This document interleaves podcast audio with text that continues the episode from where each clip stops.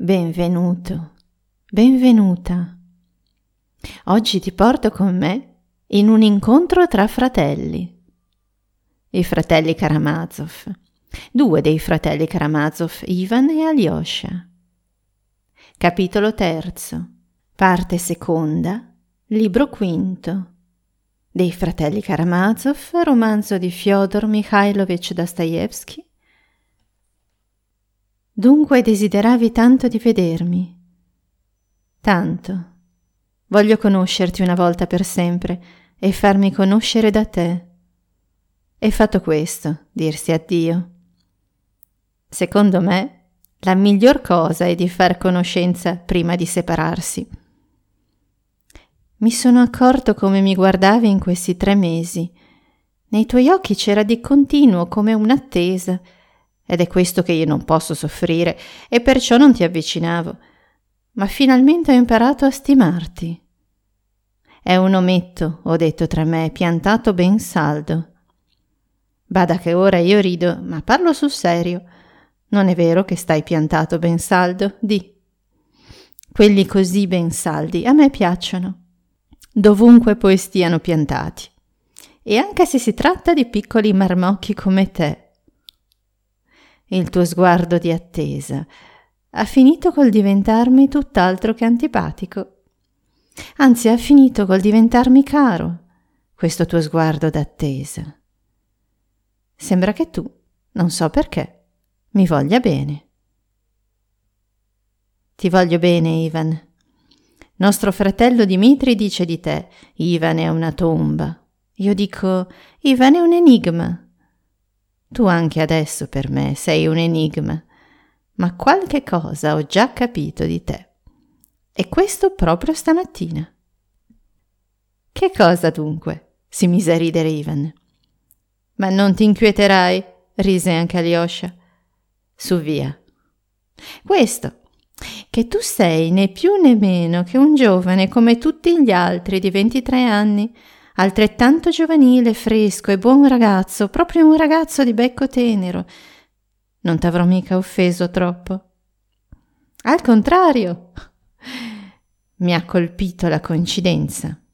Allegro e vivace, esclamò Ivan.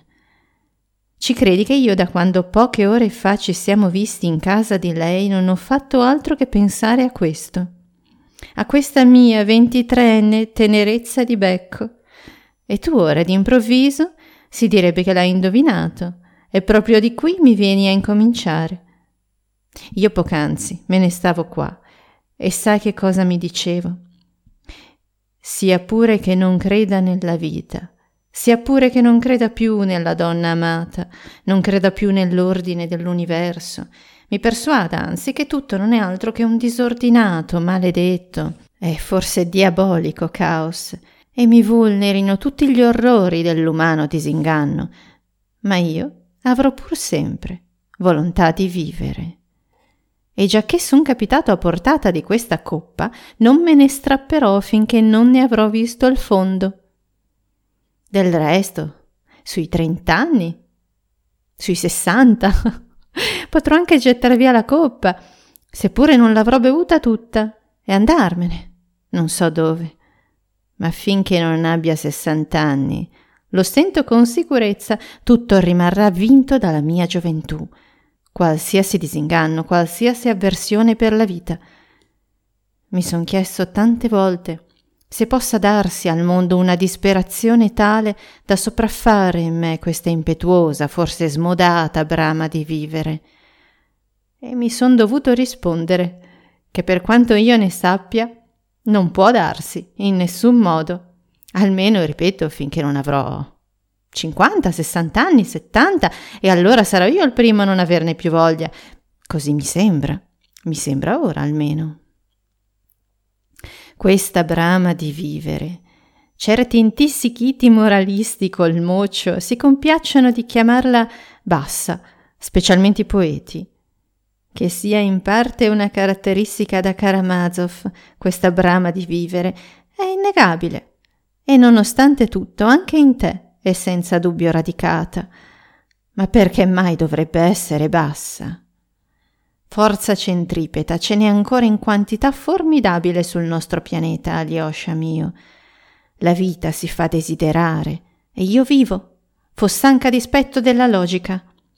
Sia pure che io non creda nell'ordine dell'universo, ma troppo care mi sono le gemmette vischiose che sbocciano a primavera, troppo caro l'azzurro del cielo, Troppo caro un qualche uomo che a volte, non è vero, non sai perché, eppur lo ami. Troppo cara un'impresa umana in cui forse già da un pezzo hai cessato di credere, eppure una vecchia tradizione te la fa venerare col cuore. Ma ecco che ti han portato la zuppa. Mangia se vuoi mantenerti in forze, caro Alyosha. È una zuppa eccellente, qui la fanno benissimo. Io voglio partire per l'Europa, di qui me ne vado. Capisco, sai, che vado in un cimitero e nient'altro, ma troppo caro, troppo caro mi è questo cimitero. Ecco tutto.